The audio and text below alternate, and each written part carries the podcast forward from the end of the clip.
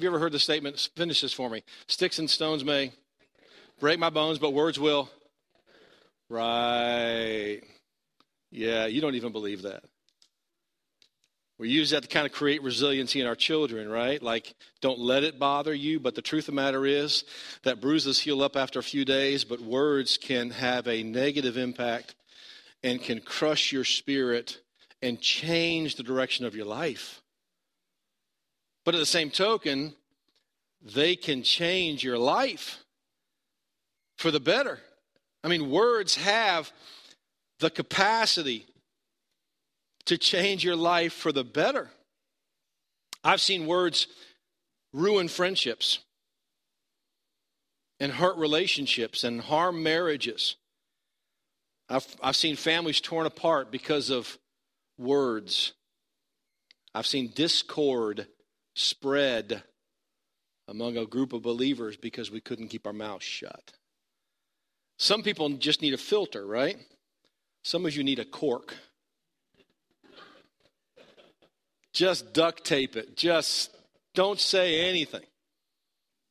I've seen words create so much toxicity in a group or an environment that it's almost irreparable. I think that words qualify or have the potential to qualify for this toxic series, don't you? Because I can't think of anything potentially more toxic to our hearts than words. So, if our definition of toxicity is anything containing poisonous material capable of causing serious sickness or death, then I think that words qualify. Words that, or phrases that would crush someone's spirit. See if, see if these would, would do this for you. Did you mean to do that to your hair? Now, every husband just cringed just a little bit, right? Because you know what the ramifications of that are. Why aren't you married yet? Well, I didn't mean anything. I'm just asking a question, but you don't realize what where that goes. Those are words and phrases that crush somebody's spirit. How come you can't be like your brother? I hate you. I never really loved you. You're pathetic. You're never going to amount to anything. You're such a disappointment. And I learned this morning honey, the words are on the screen, is also a spirit crusher. I was just reminding my wife that she doesn't have to ooh, that the words are on the screen. But apparently that's a spirit crusher as well. So, note to self. And sometimes she's, she's okay with just making up her own words to the songs, even though the words are up here on the screen. It's her world, and she makes the rules. So, yeah, I'm not sure Jesus even knows what you're saying sometimes, babe. Oh, so words that crush the spirit. Yeah. Um, words that, uh, words and phrases that give life would be something like this maybe, hey, I believe in you. I'm proud of you. I truly believe that you can do it. I'd marry you all over again. I'd marry you all over again. Honestly, I would have done it sooner. That's the truth. I wouldn't have waited two years. I would have married her sooner. You're amazing. These are words that breathe life into an individual. So here's the truth. Proverbs 18:21. Proverbs is such a great book. I cannot stress it enough. There are 31 chapters in the book of Proverbs. Wouldn't it be great if you just read one chapter a day for whatever day of the month you're reading? Because what Solomon did was, these are not all original to Solomon, but he collected a lot of really wise sayings and he put them into the book of Proverbs. And, and he did some, Rehoboam did some, but you have this incredible book of wisdom called Proverbs. And here he is in chapter 18, in verse 21. He says this, and think about the ramifications of this verse Death and life are in the power of the tongue. That is powerful. We, we, we would think That what we say doesn't have that big of an influence. But let me tell you, you it's like the rudder of a ship. There's a whole chapter in the book of James that discusses the tongue and the power that the tongue has. Our words can bring life or they can bring death. Our words are either helping or they're hurting. They're either building up or they're tearing down. They're either healing or they are crushing. There's not a lot of room for neutrality here. Very little of what you said just kind of goes off into the wind somewhere. Most everything you say is doing one or the other. It's either breathing life or it's causing death in somebody in a relationship. Solomon put this together in Proverbs chapter 12. He said this He says, There is that speaks like the piercings of a sword. Can you identify with that? Their words cut like a what? Knife.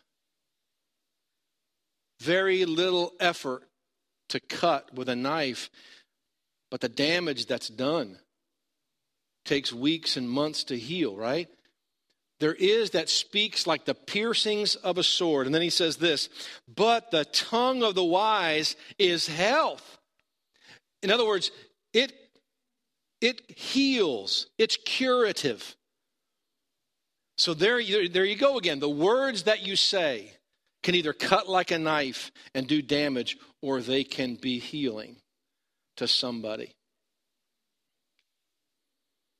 Say, Eric, I just can't, I can't help it. That's just what I'm thinking. And I, I am an incredibly transparent individual. Like I, I, I, I cannot say something that I don't really believe. It's, and it's not always a good thing because like I, I don't I don't compliment a lot and I don't because the, because I have to like really believe in my heart, right? So so I get it. If you are if you're kind of one of those folks that just tends to say negative things all the time because that's what you believe, like you can't you can't compliment somebody because you really don't think that about them. You can't really you you so I, so I understand, but it's hard for you to say the right thing. So you just don't say anything at all. But Remember this that 80% of communication is nonverbal. And sometimes you don't even have to say anything and they still get the message. So, what's the solution then? Well, I'm not, I'm not, I can't give you everything, but I do know this that if we have a hard time thinking well of others and, and, and breathing life into them through the words that we use because we don't want to be a hypocrite, maybe the problem is not them, maybe it's you. Maybe it's the fact that there's nothing good on the inside of you to come out to help them. I mean, think about this God knows everything about you, and He breathes life into your life. So it's not a matter of whether your spouse is perfect. It's not a matter of whether or not your coworker is doing everything perfectly in the job. Maybe the matter is that you don't see them the way God sees them. Let me show you this verse that Jesus said in, in the book of Luke. He said this in, 6, in 645. And this is really big stuff here. A good man out of the good treasure of his heart brings forth that which is good. Eric, I just can't think of anything good to say. A good man, out of the good treasures of his heart, brings forth that which is good.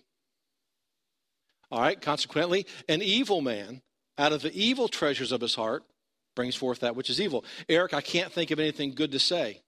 Okay, an evil man, out of the evil treasures of his heart, can't think of anything good to say. And then he says, For out of the abundance of, of the abundance of the heart, the mouth speaks. So my, my encouragement to you there is this. If, if you are one of those kind of folks that has difficulty using your words to help people and using your words to minister grace and using your words to be life giving, partnering with God to breathe life into somebody, maybe we need to work on our heart and see people the way God does. And that's not to say other people don't need to change. This is really heavy stuff, isn't it? I feel it. Maybe, I'm, I'm not saying that they don't need to change. I'm just saying that you are maybe not the instrument of that change. Because if you look on your history, have the words that you have chosen to say that have crushed them had the desired effect? Like, has, has he become more like his brother? Have they succeeded like you are trying to get them to do by the words that you have tried to say? So, if you don't have a real good history of using your words to minister grace and to partner with God to breathe life into somebody, then maybe we need to change our tactics a little bit. Have you ever heard of positive reinforcement? Like the things that you compliment and the things that you, you reinforce like that would actually produce more of that behavior? So let's let's let's let's get some words of wisdom here. Let me give you a couple things here.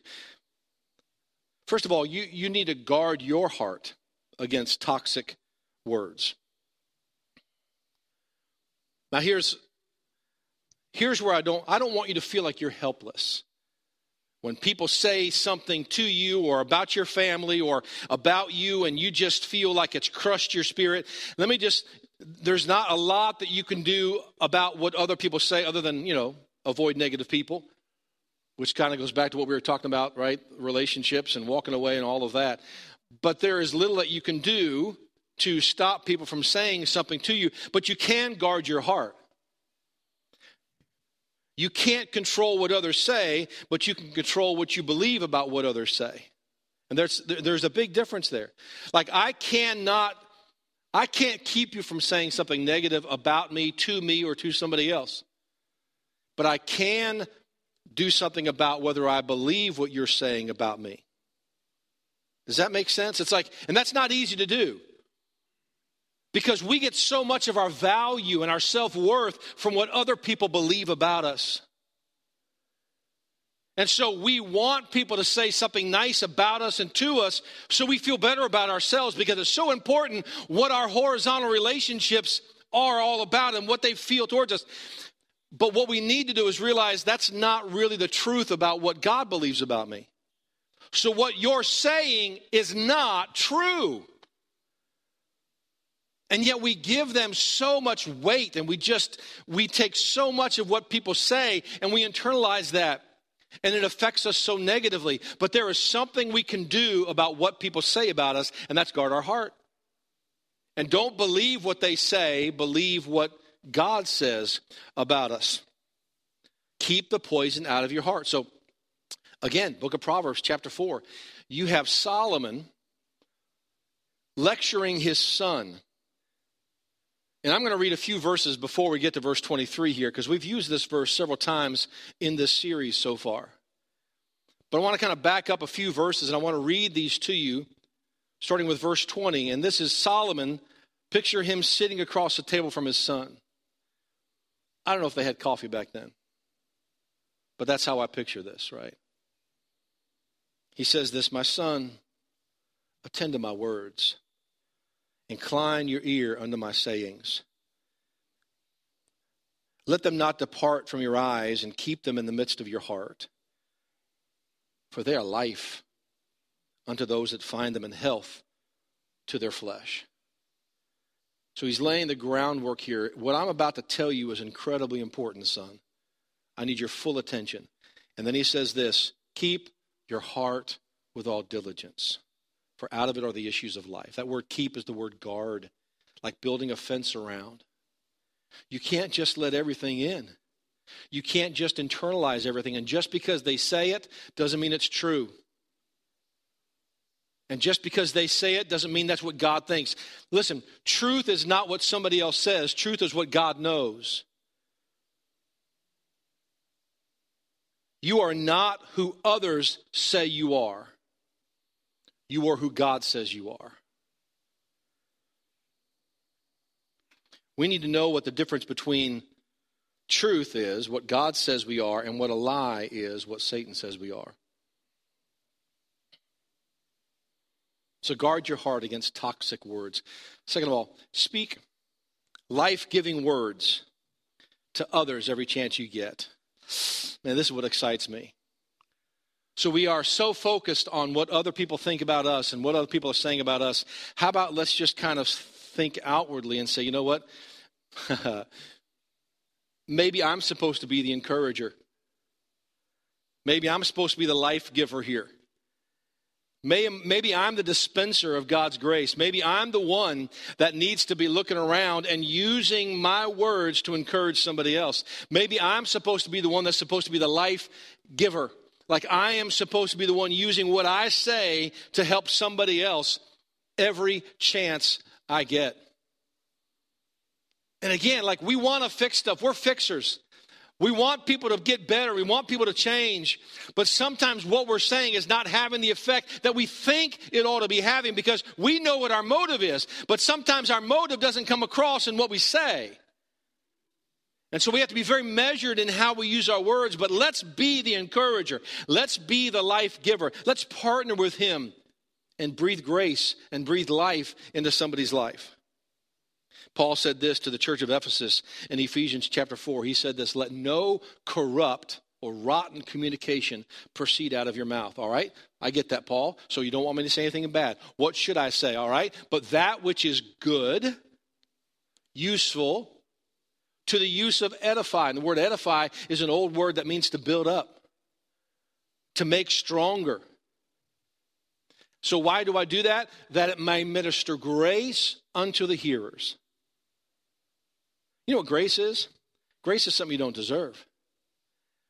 Grace is getting something that you don't deserve. So, so like I am supposed to use what I say to build up, encourage somebody else.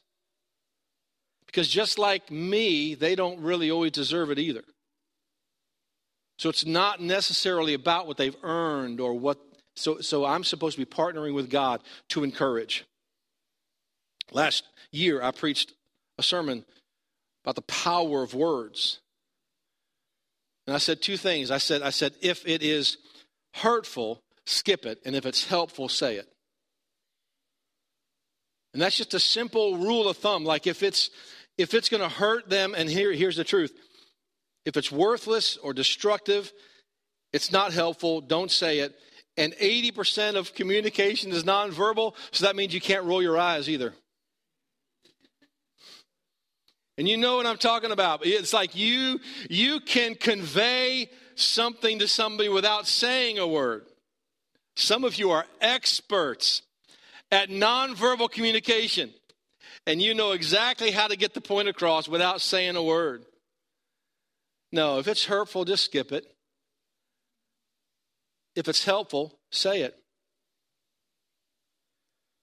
I want to partner with the Lord to make you better.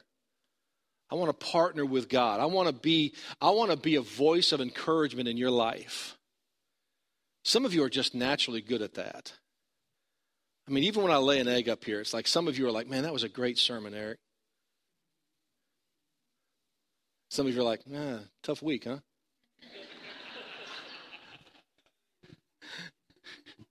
we'll get him next week.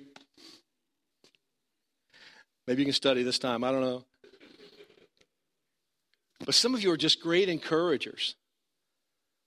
And sometimes just a word. Melissa and I were coming to, gosh, I guess about six, eight weeks ago. We, we, we leave the house about seven. We're driving to church.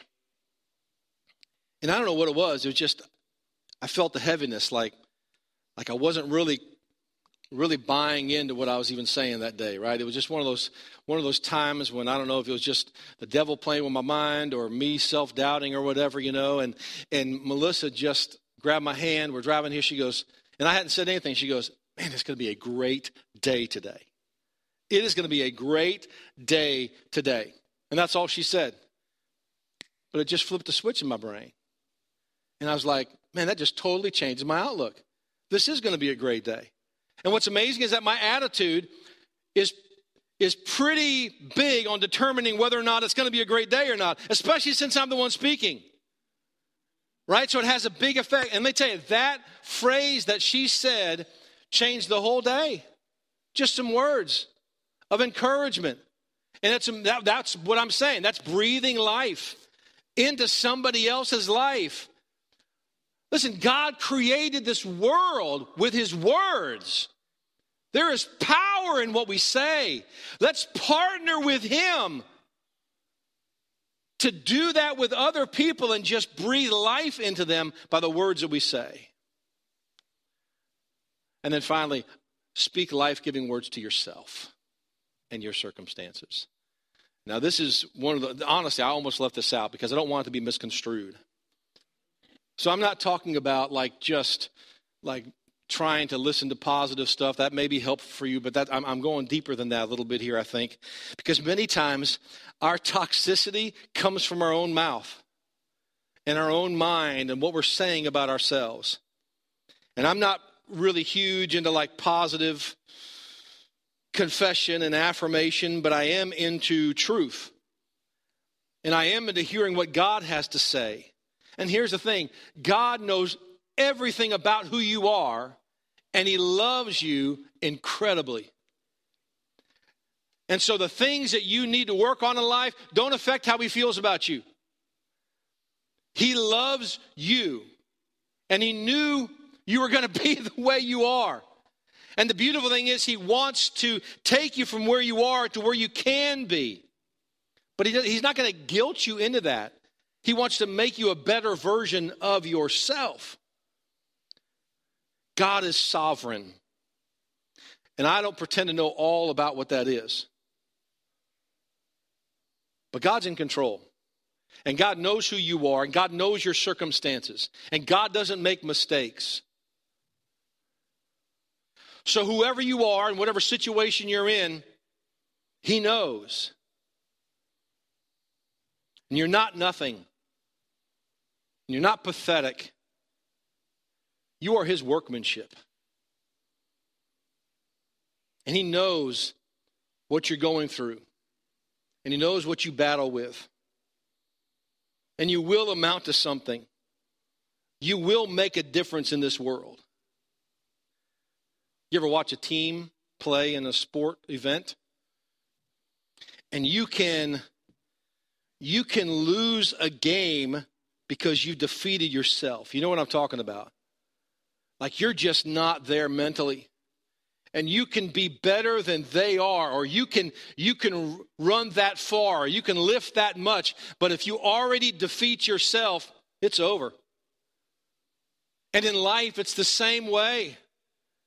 We defeat ourselves, not necessarily the circumstance. So, what I'm talking about here, when I say speak life into yourself, speak life giving words to yourself, I'm not just saying complimenting yourself in the mirror. I'm saying agree with God about the truth of who you are in His eyes. So instead of saying, I'm just crazy busy, I can't get it all done.